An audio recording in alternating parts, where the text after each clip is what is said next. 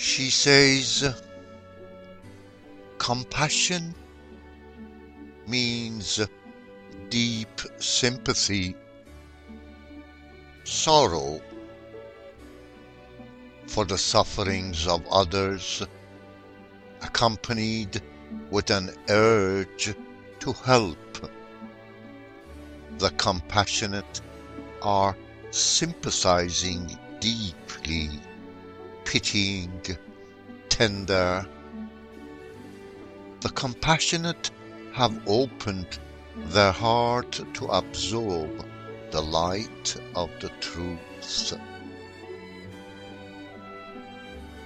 She says, mercy means kindness in excess of what may be expected or demanded by fairness. Forbearance and compassion refraining from harming or punishing offenders, enemies, persons in one's power. Relief of suffering, clemency, a kindly tolerance in judging others, a disposition toward forgiving. The merciful's hearts are filled with delight.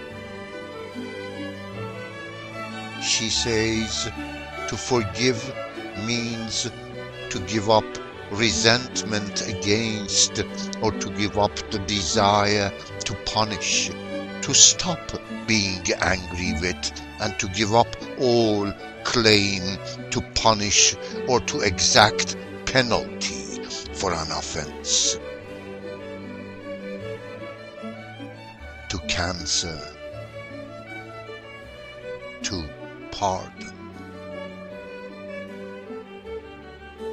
The forgiving are those who can forgive, for they receive the constant efflux of mercy and love. For those who seek understanding and wisdom are forgiving. For the relief and the ecstasy in forgiving is far greater than any pleasure in revenge.